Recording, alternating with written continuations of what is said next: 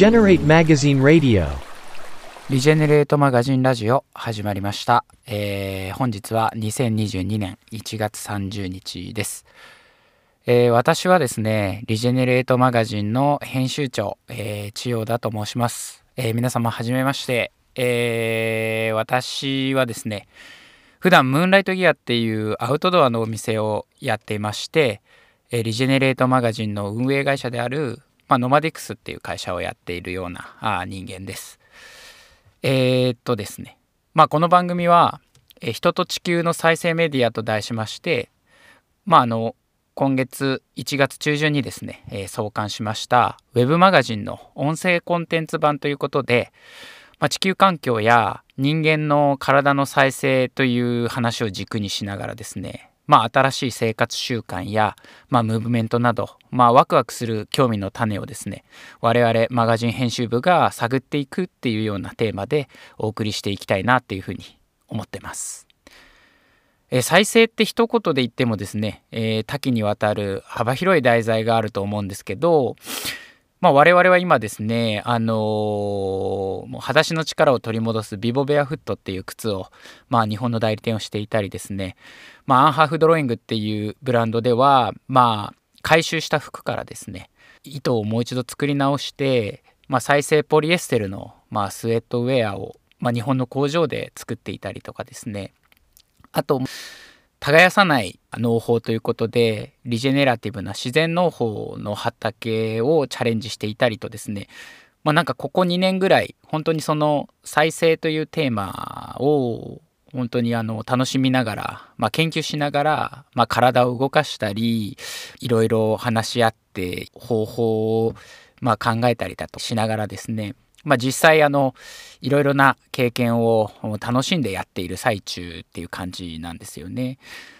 であの我々がですねあのそういったような日々の活動っていうのをまあ楽しんでやってるわけなんですけれども、まあ、そういったことが地球の環境問題っていうことにでも、まあ、いい方向に、まあ、関与していくようなことであればなんか誰かにやらなければいけないからこういうふうにあの自然に対してアプローチしなきゃいけないっていうことではなくてですねなんかもっとこう前向きに自分ごとのように、え楽しんで、えーやっていけたらまあ楽しいんじゃないかなっていうのがまあ根っことしてありましてまあそんなコンセプトで始めたメディアっていうのがリジェネレートマガジンっていうような形なんですよね。なのであのまあ、自分の興味から始めて再生を始めてまあやってみようよっていうようなまあそんなバクッとした内容でありながらまあ始めていきたいなっていうふうに思ってるんですけれども、えー今回ですね記念すべき第1回ということなんですけれどもあのこのリジェネレートっていうのは昨年2020年うんとですね1年前4月に静岡の沼津にありますインザパークというところでまあ、リジェネレートっていうイベントをですね、あの、初めてやったのが始まりなんですけれども、このイベントって大きくあの、まあ、飲食であったり、あの、マーケットにメーカーさんが出店していただいたりだとか、あとはあの、参加アクティビティで、あの、藍染め体験だったりとか、ライブシルクとかいろんなことをやっていただいたんですけれども、その中であの、トークショーっていうふうのがありまして、まあ、僕らもその話を聞きたい先輩方を呼んでですね、あの勉強したい題材をあの皆の前で話してもらおうということで、まあ、魅力的なプレゼンターの人たちをあの出ていただいたんですけどもそこで登場いただいたあのゴミについて本当に真剣にあの見つめている女性ということであのゴミゼロ宣言をした街として結構有名に今なっていて皆さんもあの雑誌などで見たことあるかもしれないんですけれども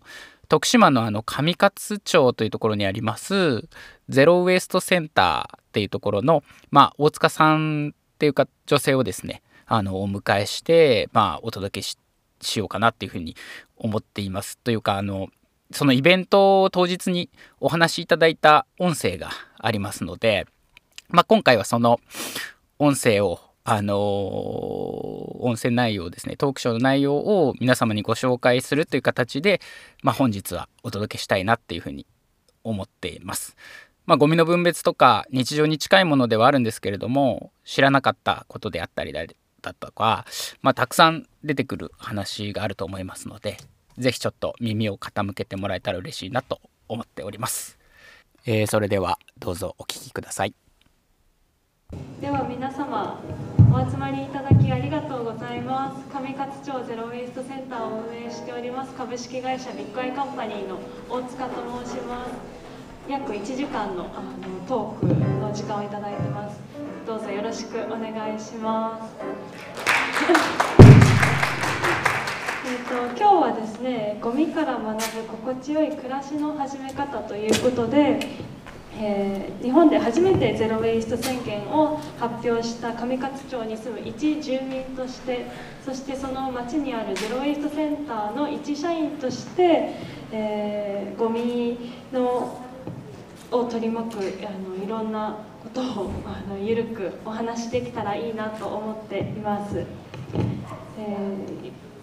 皆さんはここにいる皆さんゴミと聞いてどんなイメージを思い浮かべるでしょうか？昨日もこの話を冒頭にしたんですけど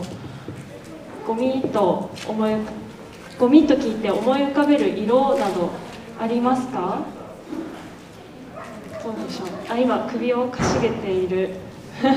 緑色のマスクをしている。とあいろんな色。あそれは何ででしょうか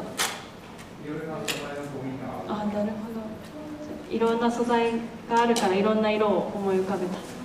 どうでしょうか？今ゴミって聞いてどんなイメージがあるか皆さんに問いかけてみたんですが。水色？あどういうイメージから水色？あ海岸。あ海が違う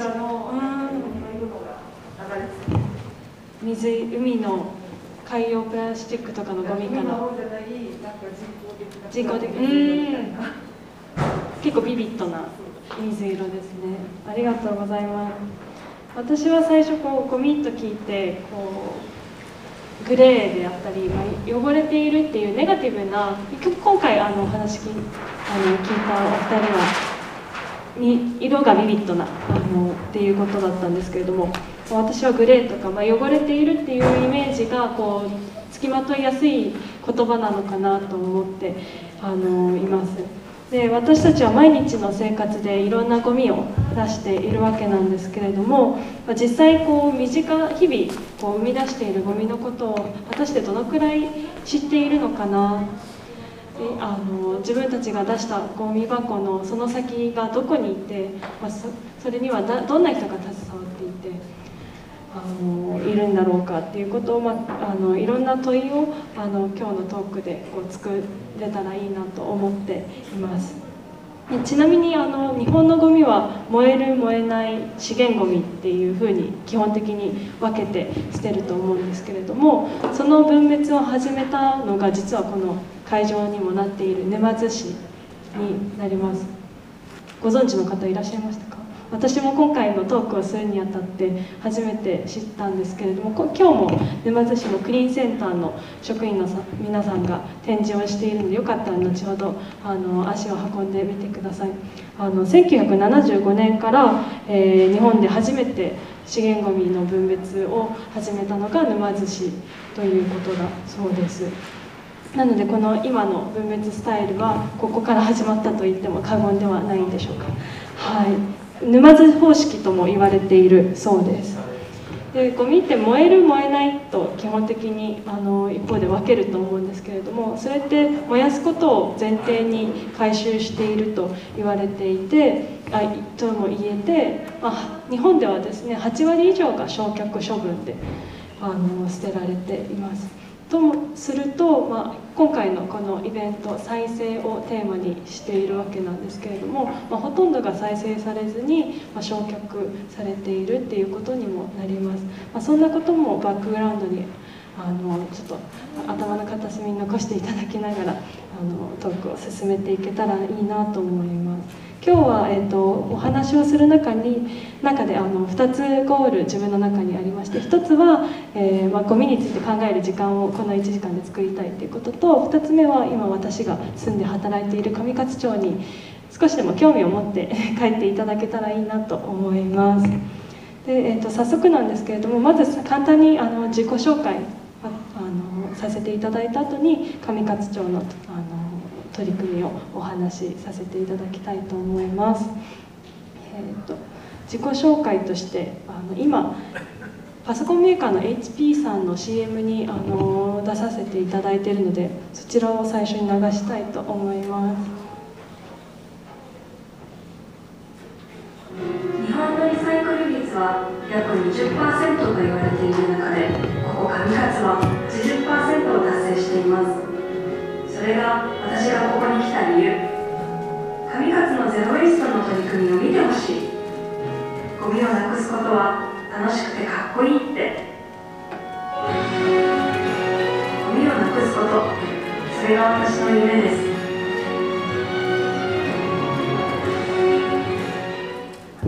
はいありがとうございます。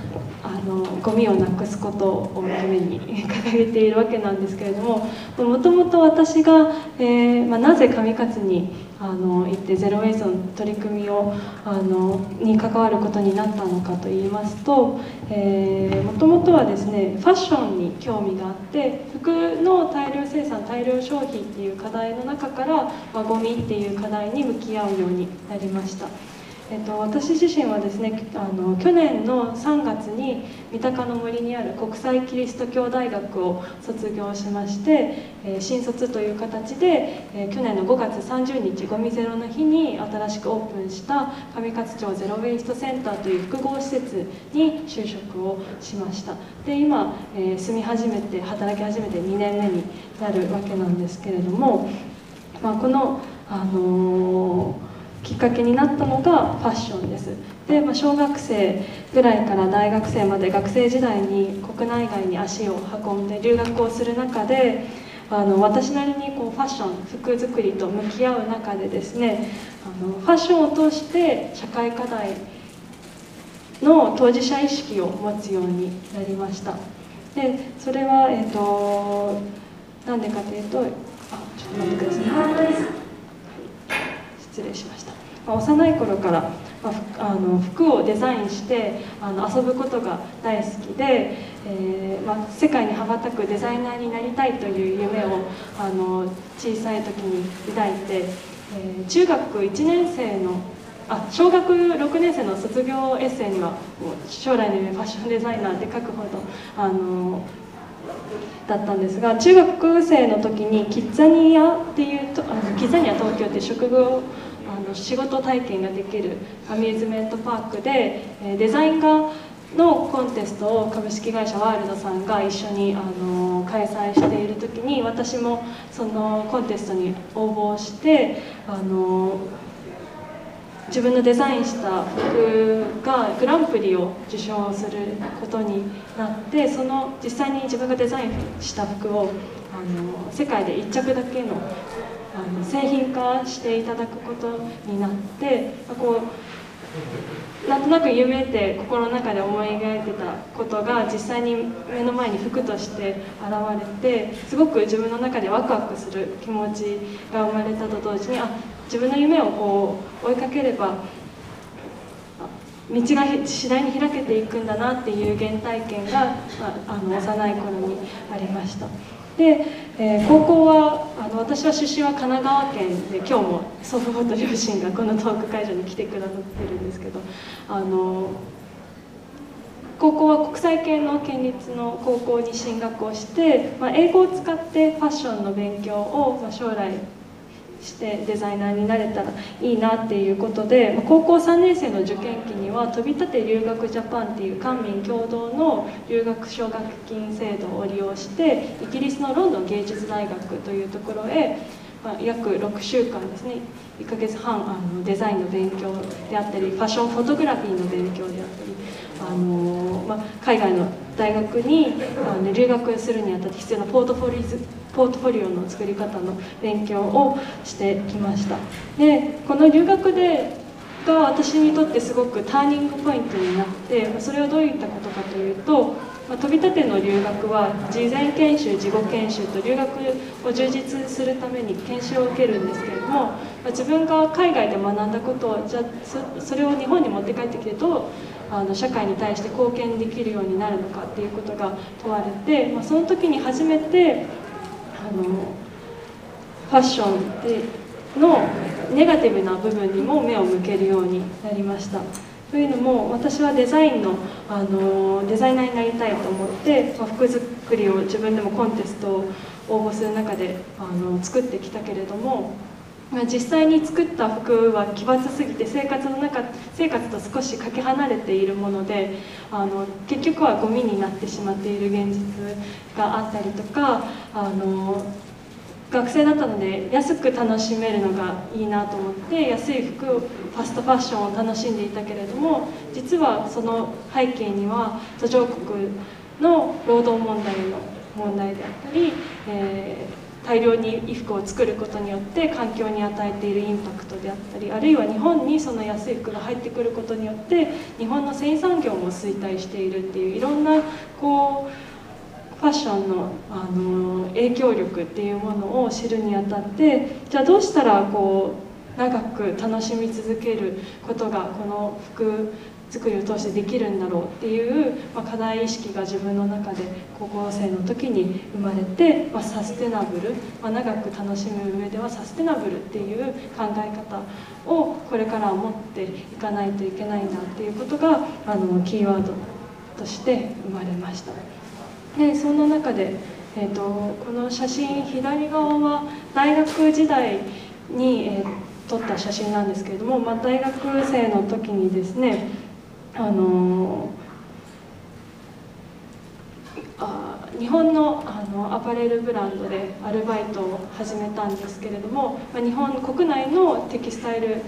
工場で服が作られてあの販売しているお店ですごくあの素敵な一つ一つにテキスタイルの名前が付いていて無駄なくものづくりをしようということでセールも一切行わずにもし余ったらそれを集めてまた解体してパッチワークにして製品を作り続けているでそういうあのブランドをあの知ったりその中で日本の中でもこう世界に通用するものづくりがあの地方に特に多いんだっていうことを実感してでもそれがその地方の過疎化っていう影響がある中で衰退しているっていうことも知ったりあとはあの右側は、えーと、私は大学時代に、え、コスタリカとかアメリカとか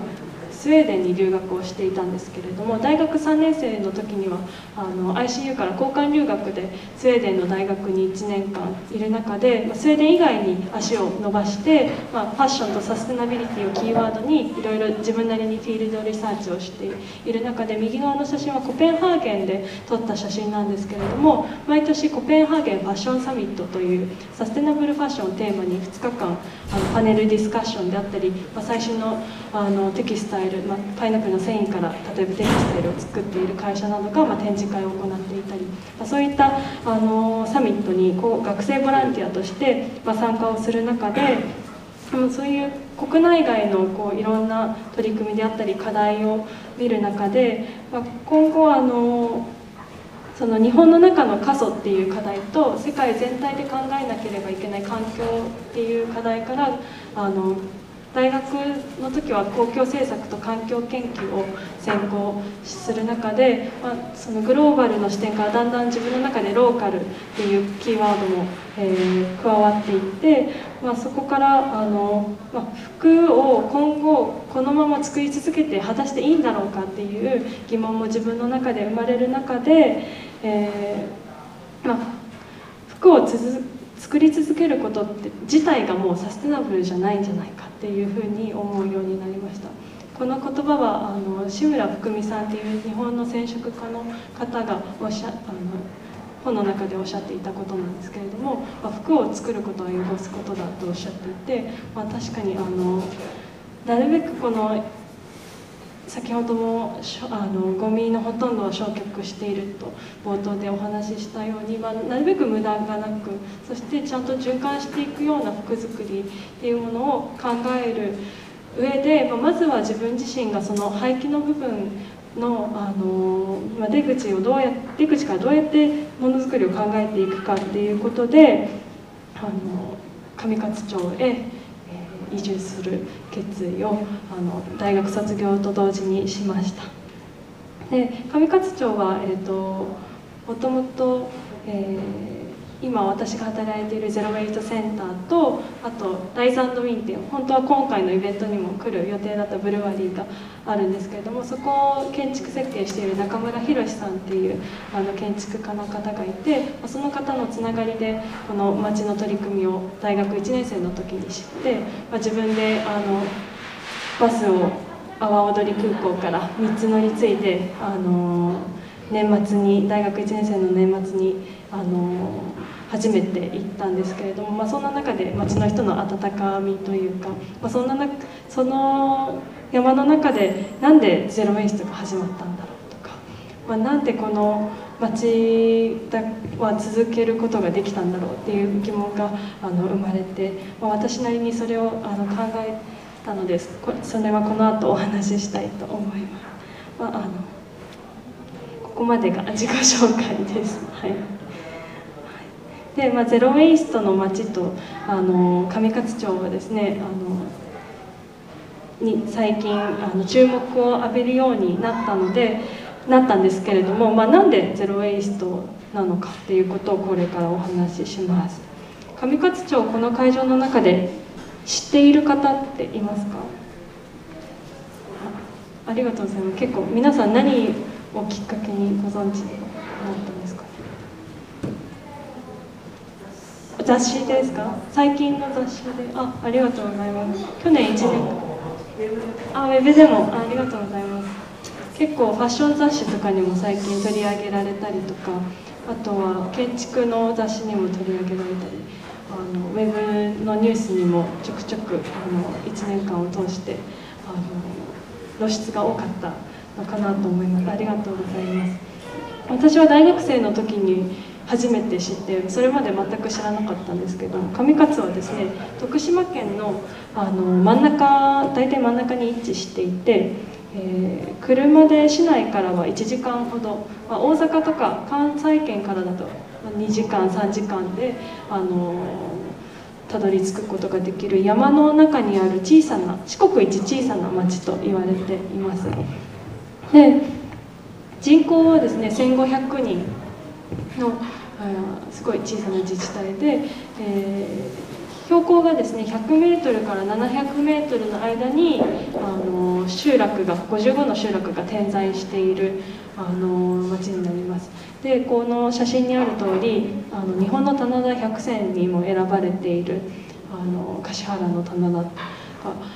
を中心にいろんなあその各集落に棚田があったりとかこの山これ植わってるのは全部杉の木なんですけれどももともとはあの林業で栄えていた町でして、昭和25年くらいは人口6000人ぐらいがすごくあの栄えていた町なんですが、まあ、あの木材の輸入化によって日本の木材の価値があのだんだんだんだん下がっていくと同時にこの林業も衰退していって、まあ、今でも町の中に製材所があるんですけれども、まあ、それに代わってあの農業があの台頭してきて、まあ、柑橘類油香っていうポン酢とかによくあの素材が使われているあのみかんと柚子を掛け合わせた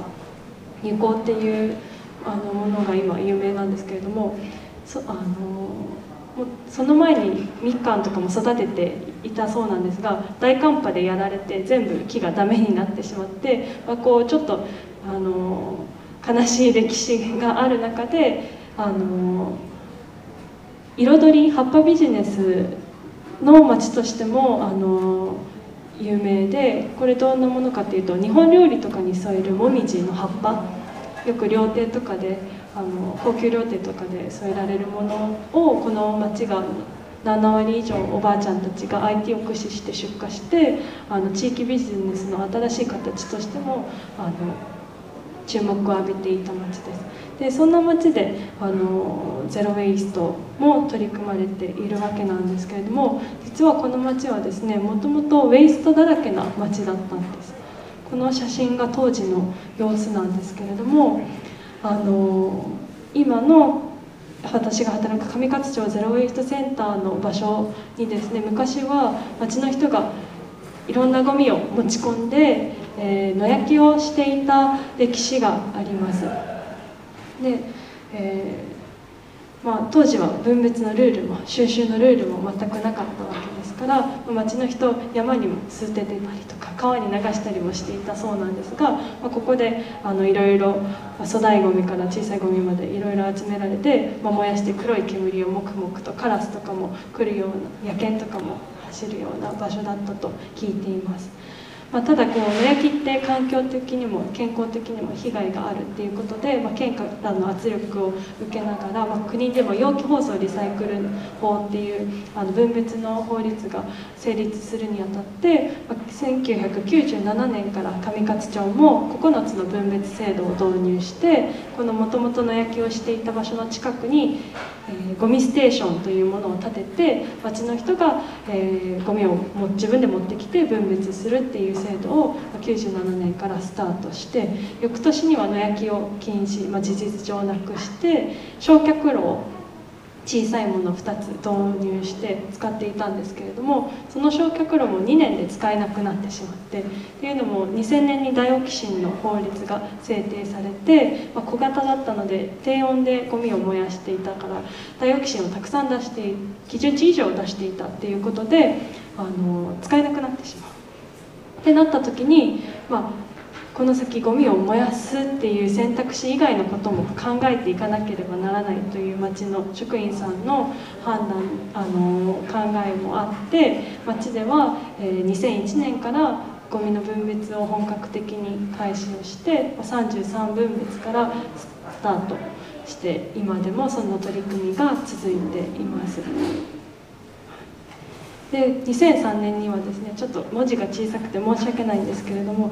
えー、ゼロ・ウェイスト宣言っていうものを発表しました。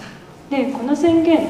あの今ではですね世界で100以上の自治体で実は宣言も出されていて日本だと、えー、熊本の水俣とか奈良の法隆寺がある斑鳩町とかでも発表されている宣言なんですけれどもアメリカとかだとカリフォルニアとかニューヨークでも発表されてます。小さい自治体から大きな自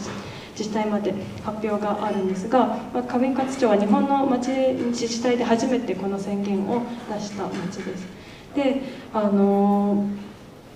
これ簡単にまとめると2020年までにこの町から出る焼却ごみと埋め立てごみをなるべくゼロに近づけますまあ、それはなぜかというとこの左側の写真ダム湖を写した写真なんですけどもあの上勝町は水源地があるあの豊かな郷土がある町だということで、まあ、その郷土を、まあ、代々未来の子どもたちにも継承していく上で、まあ、ゼロ・ウェイストに取り組もうということであの2003年に発表されました。で、まあ、この結果ですねこれ80%と53%と書いたんですがあのゴミの8割以上が資源化できるようになりました、はい、この17年取り組んで8割はリサイクルできるようになったんですね、まあ、そのどういうふうにあの分別したか後ほど詳しくお話しします。ただ一方でこの53%というあの数字はですね上勝の高齢化率を表します。町の1500人の半分以上は今65歳以上のおじいちゃんおばあちゃんであのもう今後2040年10年後には人口も半分ぐらいに減少してしまうだろうという予測も立てられている中で、まあ、このゼロ・ウェイストっていう取り組みは素晴らしいけれどもあのこのままだと、まあ、必然的にもうゴミはなくなる運命だということで、まあ、どうしたらこの今後も子供から大人までこう住み続ける街があのできるあのとして上勝町が残っていけるのかこのあの郷土を残していけるのかっていうところで、まあ、あの日本の町として初めてゼロ・ウェイストを取り組んできたっていうそのあの知見を生かしながら、まあ、町外にいるあの人をもっと PR していこうっていうことでオープンしたのがこの上勝町ゼロ・ウェイストセンターです。これ上から見るとハテナの形をしておりましてあのハテナの上の丸い部分が上勝町にもともとあったゴミステーションになります。ここに町の人が、えー、ゴミを持ってきて分別をしていてそれ以外の場所に交流ホール町の人町内外の人がイベントスペースとか集うことができるあのキッチン付きのスペースとこの右下はあのラボラトリーと呼ばれるオフィススペースなんですけれども、まあ、企業連携とか研修とかで使えるワあのワークショップスペースそしてハテナの丸の部分に、えー、体験型宿泊施設のホテル Y というあの小さな全部で4部屋の小さな宿があります。で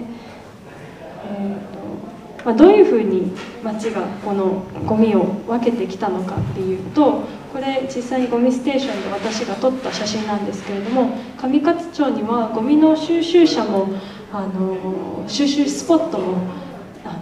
ないので町の人がこの唯一あるゴミステーションにゴミを自分の車で持ってきて自分の手で分けるっていう政策をとっていますこの右側はあの美味しい山っこ餅を作るあのおばあちゃんの車なんですがこうやってあの子供やペットと一緒に町の人はあのゴミを持ってきて分別をしているわけです。で、えー、先ほど高齢化率53%とあの言ったんですが持ってこれない方ももちろんますこの右側の写真この山奥にこう住んでいる集落で撮ったんですがあの、まあ、自分で持ってこれない車を持ってなかったりもうその体力がないおじいちゃんおばあちゃんもいるのでその方には2月に1回あの町の職員さん収集員さんがあの車でゴミを回収しに行っています。こんな感じでおじいちゃんおばあちゃん私も去年の7月に一緒についていってお話を聞きながら、どちらかといえばゴミを回収するよりもそれが大事なコミュニケーションになっているっていう印象の方が強くてあの一緒におやつを食べてあのコミュニケーション取ったりとかやっぱりこうどうしても孤立しやすい集落立地的に集落なのであのこのゴミを収集するっていうことも一つ大事なあの役割を担っているんだなと感じました。いやおばあちゃんおじいちゃんおばあちゃんたちは結構大きいお家納屋がついてるお家とかに住んでるので、まあ、自分のあの空いてるスペースでこうできる限りの分別をして、え、います。で、えーと、ゴミステーションに、えー、ゴミを持ってくる前に、えー、まず、えー、そこにあの持っていかないものが2つあります。で1つはこうこれ町のくるくるショップで撮った3枚の写真なんですけれども、え、町にこのゴミステーションの中には無料のリユースショップがあのありまして、え、町の人は使えるものはあのゴミステーションには持っていかずにくるくるショップに持ってきて、まあ、あのまた使いたい人に手渡していっています。でこれ左側は昔のこう自転車をが持ち込まれた時に地元のおじちゃんたちが「これはいいで」って言って こうどうやって直そうかって 相談している写真であったり真ん中はあの古民家をあの回収しているあの移住したご夫婦が大きい鉢を持って帰っていたりとか。右側はですね大八車っていう昔の車。人力車みたいな。車があの当時は上勝町高鉾村とあの上もう一つ、えー、あちょっとど忘れしちゃったんですけどこう2つの集落が一緒になって上勝町になったんですがその当時のあの高鉾村のナンバープレートがこの第8グラムにくっついてやってきたりとか、まあ、そういうノスタルジーあふれるものも一緒にこの場所には集まってくるのが面白いですね。でままだ使えるものとあと一方でこれ右側は生ゴミの写真なんですけれどもまだ使えるものと生ゴミは回収されずに、えー、各自あの循環するようにしています。で生ゴミは、えーと、ゴミステーションでは一切回収されないので、えー、自分の畑でコンポストをしたりとか役場が補助金を出して電動生ゴミ処理機を各家庭に導入してあの堆肥にして使っています、まあ、そうすることによって生ゴミって家庭の3割から4割以上を占めると言っていて、まあ、水分を多く含んでいるのであのそれを回収するのもそれを焼却するのもすごいエネルギーもコストも手間もかかってしまう。で生ゴミ腐っちゃうのであの回収しに行かないといけない。けれども、まあ、自分のお家で完結することによってあの収集する必要もなくなってきますしあの生ゴミ以外のゴミもあの質のいい状態でゴミステーションに持ち込まれることになります。で、えー、街ではですねあの汚れているゴミとかあの紙紙パックとかこの写真はプラスチックなんですけれどもそういったものは基本的に洗って乾かして持ってくるように、え、推奨されていて、ま、そうすることによって、ま、焼却とかあるいは固形燃料にならずに資源に変えていくっていう取り組みをみんなが、えー、なるべくあの行うようにしています。私もこれは友達の家で撮らせてもらったんですけどあのお皿を洗う感覚と同じようにさささっとあのプラスチックがあったら洗って洗濯ばさみで干して持ってきています。でまあ、そういったあの生ゴミと使えるもの以外のゴミは、えー、そのようにしてこの上勝町ゼロ・ウェイストセンターにもあの自分の車で持ち込まれてあのこうこちょっと見にくいんですけどこれがあの町の人が使うゴミステーションの一角にある分別所になってまして、まあ、ここで大体あの粗大ゴミ以外のものが、えー、分けられてます。例えば瓶で瓶であれば透明瓶茶色瓶その他の色の瓶。プラスチックは、えー、ペットボトルプラスチック製キャップ白いトレイプラスチック製容器包装とその他の紙はなんと9種類に分けておりまして、まあ、紙ってどうしても燃えやすいゴミなので焼却ゴミとして回ってしまいがちなんですけれどもそれを分けることによって再生紙にもなるしあの町にリサイクル業者さんが買い取ってくれるのでお金が入ってくるゴミなのであの9種類に分けています。例えば紙パック内側が白い牛乳パックであったり内側が銀色のあの豆乳とかのパック紙あとはアイスとかの紙カップそして、えー、サランラップとかの硬い紙芯と、え、さらには、新聞段ボール雑誌雑紙そしてその他の紙というように分けています。でその他の紙以外は再生紙とか段ボールに生まれ変わる資源になっています。でまあ、なるべくこのこの町の取り組みはあの燃える燃えないではなくて、まあ、リサイクルできるできないでゴミを捉えていこうっていうことで、まあ、だんだん最初に33分別から始まった結果今では45通りにゴミを分けるようになりました。まあ、ただこの45分別私も1年間暮らしてみて、まあ、あのまだ私は20代なのでまだ覚えることができるけれどもやっぱりおじいちゃんおばあちゃんにとってはやはり負担になっているっていうこともありまして上勝町では去年の12月に新しいゼロ・ウェイスト宣言が実は発表されていて、まあ、その中で3つの目標を2030年までに立てたんですけれどもそのうちの1つがあの、まあ、ゼロ・ウェイストによって町の暮らしを豊かにし,、ま、していきますっていう宣言を出していて、まあ、このやはり45分別からなるべく減らしたいでそで減らした上でもちゃんと資源になる仕組みを作っていきたいっていうのが町としての考え方で、まあ、それは町民も要望していることなので、まあ、我々もあの町外にいる企業さんとか研究機関とかと一緒にタッグを組みながら、まあ、どうしたらこうスムーズにそあの誰でもこうやっぱり一部の人が頑張る今の仕組みだと頑張るっていうことしかならないので、どうしたらユニバーサルなデザインにこの仕組みを変えていけるかっていうのは今の課題でもあります。でこれ実際にあのゴミステーションにやってきたあのものなんですけど左側はおもちゃですねで右側はソファーなんですけれどもあの複合素材のものはあの分解しないと素材が違うのであのリサイクルできないのであのこのゴミステーションにはですね町の食卓職員さんとシルバー人材の町民のスタッフがあの常にいるのでみんなあ町の人のサポートをしながら、まあ、ソファーが来たらそれもいろんな道具をあのハンマーとかハサミとかいろいろ使って、えーま、スポンジの部分と、えー、革の部分と、えー木材の部分と金属の部分と一つ一つ分けて、まあ、寿司三昧の解体ショーみたいな感じでトントントントン、えー日々あの分別してます。最近街でも YouTube チャンネルがあの立ち上がったんですけれどその様子を YouTube チャンネルにも最近アップロードされてるのでよかったらあの 覗いてみてください。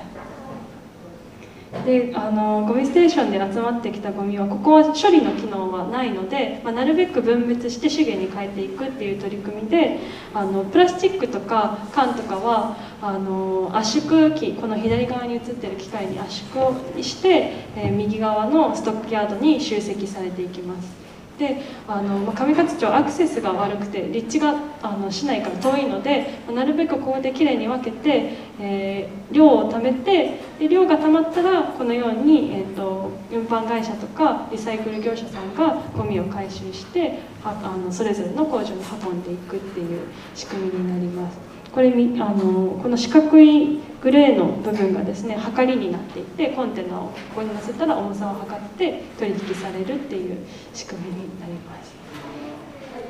はい、でこれ以外にも町内のお店では量り売りをあのに協力している事業者さんもいて左側はあのライザーのウィンさんってブルワリーですね。あのビールの量り売りの他にも、えー洗剤とかの量り売りをしていたり右側はポールスターさんっていうカフェなんですけれどもこれ右側に映ってるのがオーナーのてるみさんですね。お米とか醤油とか調味料の量り売りもやっています。私も実際あの生活の中でこのお店をあの利用しているんですけれどもあの利用したらちりつもポイントというポイントがあのたまってえー利用することに1ポイント貯まってそのポイントが貯まると環境に優しい日用品とか地域の中で使える商品券とかあの町とあの協力してその推奨するような制度も地域の中には存在しています。でえーさっき80%はリサイクルできたと言ったんですけれども一方でまだ2割のゴミはどうしても燃やさなければならないものどうしても埋めなければならないものとして残ってしまっているとも言えます。で、えー、とこれってどういうものなのかというとこれ写真ちょっと見にくいんですが、はい、どっちも私が撮った写真なんですが左側は、えーまあお花がかわお花じゃない葉っぱが黄色くなって可愛いなと思って撮った写真なんです。これ私が履いてる靴革靴です。革製品とか塩化ビニール製品ゴム製品輪ゴムあとティッシュ使い捨てのティッシュとか医療系の手袋。その他は、えーおむつ生理用品ナプキン。あ生理用品とあとペットシートですね、まあ、そういったものはあのリサイクル今できずにどうしても燃やさなければならないもの。として課題に残っています。で一方でこの右側にはですね、えーこれ見にくいんですが白いものが回路でその間にマニキュアがあるんですけれども、まあ、これはどうしても埋めなければならないものとしてあの課題になってます。マニキュアは私すごい衝撃を受けたんですがその瓶ってもう燃え燃やすことができなくて瓶の中に瓶がそのままきれいな状態であれば瓶とし透明瓶としてまたリサイクルできるんですけれども塗料がついてプラスチックのキャップもついているとなるともうあ埋め立てということで課題になっています。でこういったものって、まあ、この17年上勝が取り組んできてもいくら消費者が頑張って分別しても分別しきれないゴミになります、そういった課題がまだこの町に残ってしまって、まあ、町だけでは解決ができないっていうところでオープンしたのがゼロウェイトセンターということになります。で私はこの町に1年暮らしてみて、まあ、この町の人はなんでこんなにゴミに対して一生懸命取り組むんだろうあの考えあの思った時に先ほどのカフェポールスターのオーナーのてるみさんが、えーとまあ、自分たちのゴミを自分たちでどうにかしようとしてきたからあの続いたんだっておっしゃっていました。でそれであの、まあ、この自分たちが物を買った時にちゃんとあそれをこう廃棄するところまで責任を持ってあの多分そこまで意識してる人って多分いないとは町の人はそんなことをみんな一人一人思っているとは思わないんですけれどもその使う責任っていうものを、まあ、この町の中でみんなで取り組んできたっていうことが言えるんだと思いますこの写真はですねあの年に1回町内で一斉清掃の日がある時に撮られた写真で、まあ、みんなでこうゴミにあのゴミを分別して整理をしている時の写真です。で、まあ、これこのみんなで取り組んできたから8割が達成したんですけれども、まあ、その残りの2割っていうところであのこれから考えなきゃいけないのはこの作る責任っていうところで、まあ、あの国連が定めるそう SDGs そうSustainable Development Goals 持続可能な開発目標の12番の目標にもこれは掲げているんですけれどもあの、まあこのものを作る時点でそれをこう循環させるところまで意識した上であの作っていかないと、まあ、消費者がいくら分別してもすごいあのまず入り口から変えていかなきゃいけないっていうところあのこれからの課題ですね。で、えーと、私が、えー、この最後にですね上勝での暮らしであの気づいたことをあのいくつかシェアしていきたいなと思うんですけれども、まあ、その一つがこの見えるつながりっていうところになります。えっと、今の社会の中であの関係性がこう見えなくても当たり前のように暮らしていけると思います。自分たちが日々身にまとう服であったり口にする食べ物であったりこう生活の中で使うものお金さえあれば簡単に手に入って生活ができていけると思うんですけれども改めてこのつながりっていうものを考え見つめ直すきっかけをこの上勝の暮らしは与えてくれたなと思っています。で例えばそれはゴミに対しても言えるんですけれどもあの先ほど写真でお見せしたゴミステーションの分別スペースにはこのような表示があの一つ一つの分別ボックスの前に、掲げられていて例えばこれプラスチック類の表示を今日は写真撮ってお見せしてるんですけれども左側からペットボトルプラスチック製容器包装そして右側がその他のプラスチックになります。で、えー、これゴミを捨てる時にですねこのあのものがどういうふうに資源どこでどういうどんな資源になるのかっていうことが明記されています。例えばペットボトルであれば広島で繊維製品とかシート製品に生まれ変わってますよ。プラスチック製容器包装であれば大分県で、えー、製鉄時の還元剤であったりプラスチック製品になってますよ。でさらにはその他のプラスチックは徳島市内で固形燃料になってますよというように、まあ、その行き先がこう捨てる時に住民に明記しているっていうのはすごくあの私は心地いいなと感じるポイントです。でちなみにプラスチックはですねこのペットボトルは多分分かると思うんですがこのプラスチック製容器包装とその他のプラスチックの違いっていうのは先ほどあのプラスチック干した写真をお見せしたと思うんですが、まあ、大体あれは容器包装何かお菓子とかの製品を積んでた容器包装なんですがそれを洗ってきれいな状態で出せばこのプラスチック製容器包装として回収されます。でそれはプラスチックに生まれ変わるんですけれども汚れていたりプラスチックマークがない、えー、サランラップとか、え、プラスチック製のフォークとかそうあのもうプラスチック製品そのものジップロックとかそういったものはその他のプラスチックとして回収されています例えば納豆のパックであっても洗ってなければその他のプラスチックになるんですね。でそのその他のプラスチックっていうのはあの残念ながらプラスチックにはならずに固形燃料になっています、まあ、ただ焼却ごみとして回収されていなくて固形燃料という形で回収されているんですけれども、まあ、これはあの日本ではサーマルリサイクルといって、まあ、燃やすための燃料として有効活用していますよって言われているんですが、まあ、一方で、ま CO2 出して燃やしているっていうことで、ま焼却よりはいいけれどもここも課題の一つにはなっています。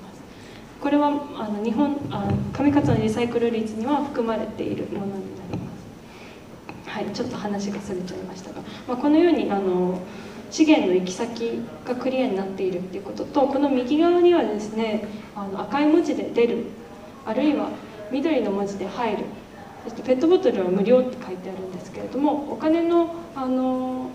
出入り町の出入りも明記されています。その自分ゴミって無料で処理されているわけではないので町がゴミに対していくら使っているのかっていうことをこのゴミステーションでは住民に明記していて、えーと、プラスチック専用機包装1キロあたり0.49円に対してその他のプラスチックは1キロあたり53.8円100倍もコストが変わってくるわけなんですけど、まあ、みんなが協力してゴミもなるべくいい状態で出せばプラスチックにも生まれ変わるし税金の負担も減るよっていうことになりま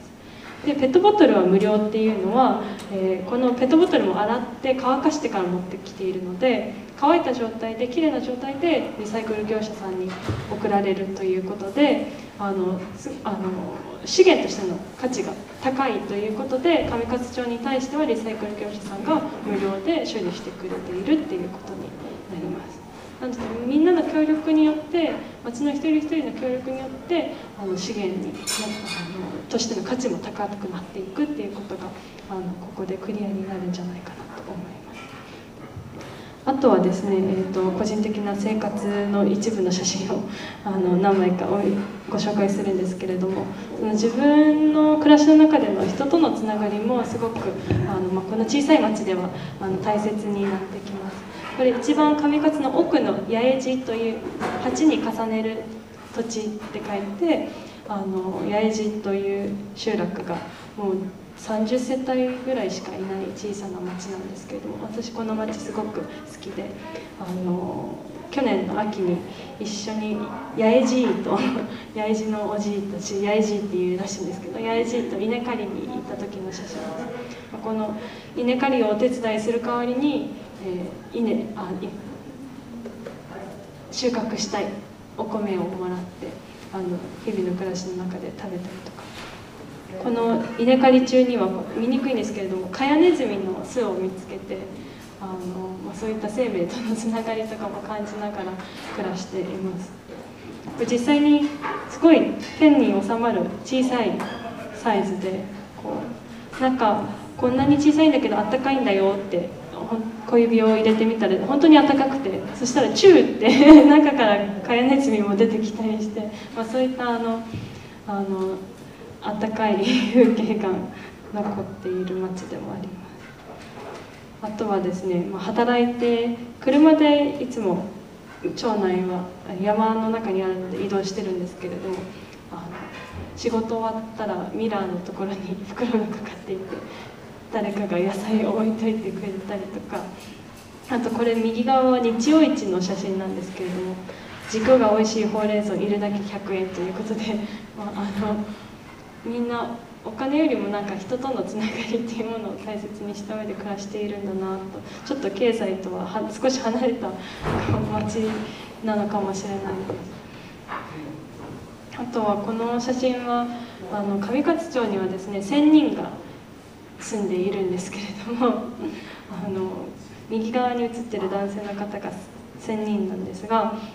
あの薪を使って暮らしていて電気もあの引いてるんですけれども少ししか暮らしの中では使っていなくてもともと彼は静岡出身でサラリーマンをした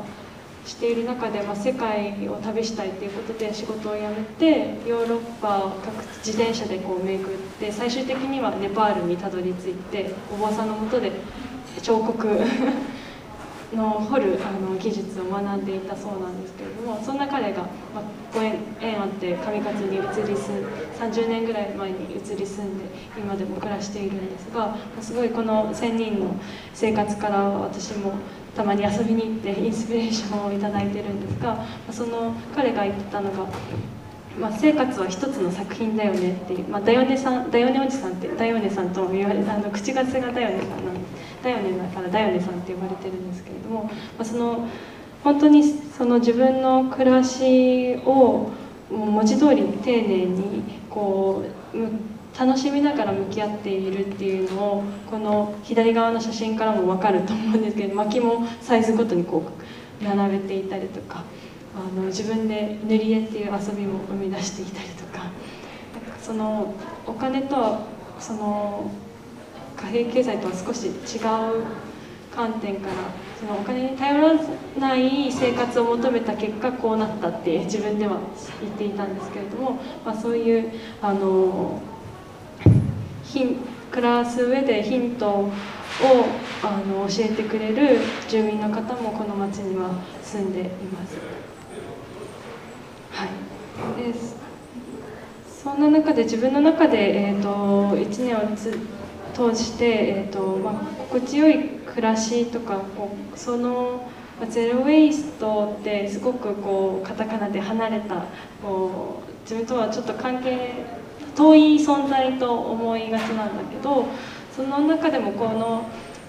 2つのキーワードがあの暮らしを取り入れるにあたってあるなと私は思っていてそれが手触り感と、えー、ワクワク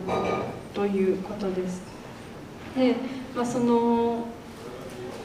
先ほどこう見えない暮らしの中見えないつながりの中でも当たり前に暮らしていけると思ってあの社会が今あるって言ったんですけれども、まあ、その日々の選択肢の中に自分が責任を持ってて、まあ、自分の生活を自分の手に取り戻すことが、まあ、一つ大事なんじゃないかなと思っていて、まあ、そんな中でもあの私は手触り感とワクワクっていう気持ちを大切にしていきたいとこの1年を通じて思いました。で手触り感っていうのは、ま、暮らしの中でこうちゃんと自分が関わっているんだよっていうこう実感っていうこととワクワクっていうことは、まあ、こうゼロ・ウェイストってどうしても正義を振りかざしてあのしまいがちで、まあ、そこからちょっとこう拒否アレルギー反応が出てしまうことも多いと思うんですけれども、まあ、ポジティブな気持ちどうしてもゴミってネガティブなのポジティブな気持ちの方が続きやすいと思うので、まあ、そのワクワクっていう気持ちをあの大切にできたらいいんじゃないかなと思っています。で実際にこのあの上勝町ゼロウェイストセンターの中にはですねあのホテル Y という宿泊施設があるんですけれどもこの宿泊施設でもこの2つのことをあの大切にしていますでそれこれが実際のホテルであのハテナの丸い部分にあの宿泊棟があってこの「ホテル」っていう文字があの古材を使って掲げられているんですけれどもあのホテルではですね、えーチェックインの時に滞在中に必要なあのコーヒー豆とお茶とあとは石鹸を量り分けあのするあの計り分けしていますでこれ私たちはゼロ・ウェイストアクションと呼んでいるんですけれどもあのコーヒーは必要な分だけ2泊分であればあお豆をあの4杯分引いてお渡ししたりとか石鹸は自分で、えー一緒に来たあのお友達やパートナーと相談してどのくらいの薄さが必要かっていうのを考えて切ってもらうっていう、まあ、そういうあの手触りを大切にしています。で右側あの客室にはですねステンレスフィルターのドリッパーがあるので、まあ、マウンテンビューではこういう山の風景を楽しみながらコーヒーをゆっくり入れて楽しんでいただいています。あとはあのチェックインの時にはチェックインとチェックアウトの時にあの体験を提供してるんですけれどもチェックインの時にはスタディ Y ということで、まあ、ゼロ・ウェイストの取り組みを実際に施設の中をご案内しながらお話ししているのとチェックアウトの時には、えー、実際に、ま、あのホテルに滞在したゲストも滞在中に出したゴミをまずお部屋でゴミバスケットで6分別していただいてそれを一緒にスタッフと一緒にチェックアウトの時にさらに45分別をするっていう街の人とこう花子の雑誌では街の人と同じ感覚になれるホテルと紹介していただいたんですけども、まあ、住民のあのその毎日取り組んでいるその生活の一部をちょっとでも体験していただけるような工夫をしています。これは朝日新聞の記者さんに撮っていただいた写真であのホテルにもですねご家族から企業の方から大学のゼミ生までいろんな方があの宿泊をに来てくれて去年の5月にオープンしても町の人口より多い ゲストの方があの滞在しに来てくれました。左側はですねキエロっていうあのコンポストなんですけれどもあの手作りのあのこれ神奈川県の葉山に住むご夫婦が開発したって言って言われてるんですけれどもあの中に土の中に微生物がいて微生物で生ゴミを分解するあのものですね、まあ、生ゴミはここに入れてそれ以外のゴミはゴミステーションで一緒に分別するっていう取り組みになります、まあ、こういった手触まあ、実際に関わってトライしてみるっていうところからそういう手触りを実感していただいたりとかあとはワクワクということでこの建この上勝町ゼロ・ウェイストセンターは冒頭にもご紹介した通り中村拓志さんが立ち上げた NAP建築設計事務所があの携わっているんですけれどもあのいろんな廃材とか古材をこの施設の中で活用しています。であのそういったあの廃棄っていうことをあまり感じさせないすごい素敵な場所なんですけれどもあの例えばこの窓ですね施設全体を囲んでいる窓は町の人を中心に広報であのいらなくなった窓をくださいと呼びかけて集めて実際にあの使っていて、まあ、一つ一つあのすりガラスであったり昔町でのあの小学校で使っていた窓だったり寸法が違うので町の職員さんがこう一つ一つ測ってそれをパズルのように設計事務所で組み立てて二重窓にして活用されています。でまあ、この窓はすごくゼロあのこの町にとっても象徴的で、えーとまあ、だんだんだんだん人口が減っていって、まあ、街の明かりもこう消えかかってきているけれども、まあそまあ、再びその灯火をとかとにぎわいを取り戻してほしいっていうあの意図がこの窓にはあの背景としてあります。で実際にあのホテルとか他の空間でもいろんな廃材を使っていて、えー、このホテルで使っているこのデスクは京都のホテルでを改修工事する時にあの廃棄を、まあ、不要になっていた、ま、デスクを活用したりとかソファーになっているこの土台の部分は町の老人ホームで実は使われていたベッドをあのカーテンの古い生地と一緒にアップサイクルして活用していたりとか。あとはあのここの建物は木木造建築なんですけれども町内の杉の材を使ってあの作られていてちょっとこの写真だと分かりにくいんですけれども1本の大きな丸太を縦に3分割して、えー、真ん中の部分を斜めにスライドさせて構造を作っているんですね。そうすることによって角材にしないで廃材を生み出さないっていうことと、まあ、あの横からボルトをこう止めて形があのできているので分解しやすくて、ま、もしこの建物が不要になった時にもあの素材としてこう再生できるようにっていうところであの、まあ、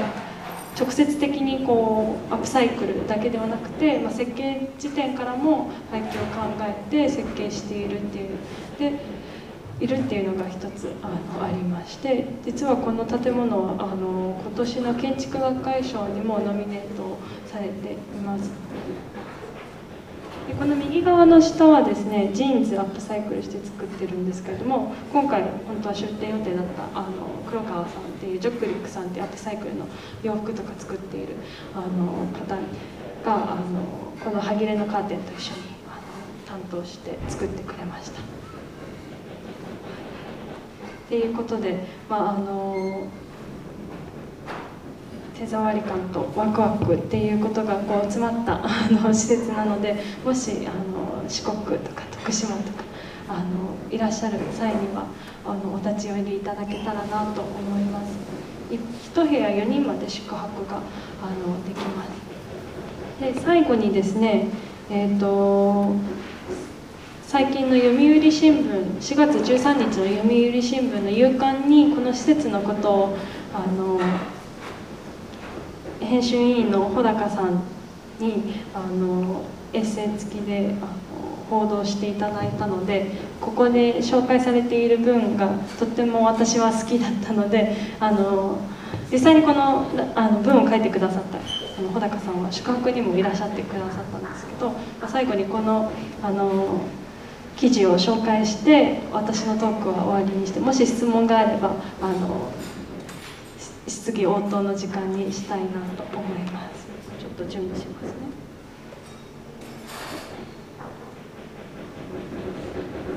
では、えーと「緑の中大きな問い」という見出しであの空中写真の「オットフォーカス」というコーナーでご紹介いただいた4月13日読売新聞の夕刊です。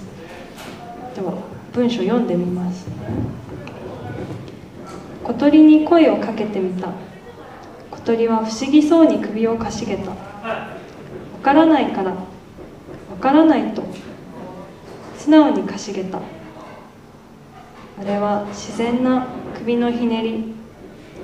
てらわない美しい疑問符の形。吉野博さんの詩「素直な疑問符」より引いた。なるほど。小鳥の姿と無垢な動きはどこかクエスチョンマークを連想させる。写真の赤いハテナは徳島県上勝町に去年5月改築オープンしたゴミの分別集積場なおゼロウェイスト廃棄物センターという。道庁では住民自らゴミを持ち寄り45種類も分別を行うことで80%以上のリサイクル率を達成した。目標は100%つまり廃棄物ゼロだ。なぜこんなに捨ててしまうの？どうして再利用がしにくい品物を作るの？なぜそれを買うの？建物の形状には多くの問いが込められている。だがあらかじめ意図したわけではなく馬蹄形から構想を発展させ丸い体験型ホテルを加えた結果ハテナの形になったらしい。だからだろうか。この疑問符は押し付けがましくはない。そうした自然な首のひねりが共感を呼んだこともあろう。ゼロウェイスト宣言を掲げた上勝町に移り住む人も少なくない。私もまた素直にかしぐ。小鳥の首でありたい。詩の結びだ。ゼロウェイストセンターを訪ねると緑の深き山々でウグイスが美しい声を響かせていたという記事で今回のトークは終了にしたいと思います。まあ、このあのハテナっていう問いは、まあ、なぜあのものを作るのか、なぜ売るのか、そしてなぜそれを買ってなぜ捨てるのかっていう問いを、まあ、物を作る人から物を使う人全ての人に対する問いかけとしてその問いかけから一緒にあのより良いよりよく生き生活ができる、まあ、環境をあのみんなと一緒に考えていきたいっていう思いが詰まっています。はい以上で私のトークは終了とさせていただきます。ご清聴ありがとうございました。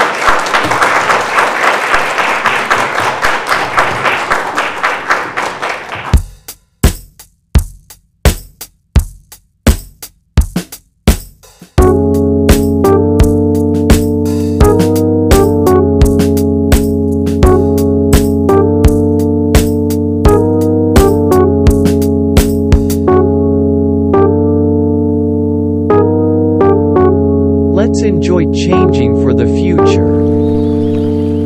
Regenerate Magazine Radio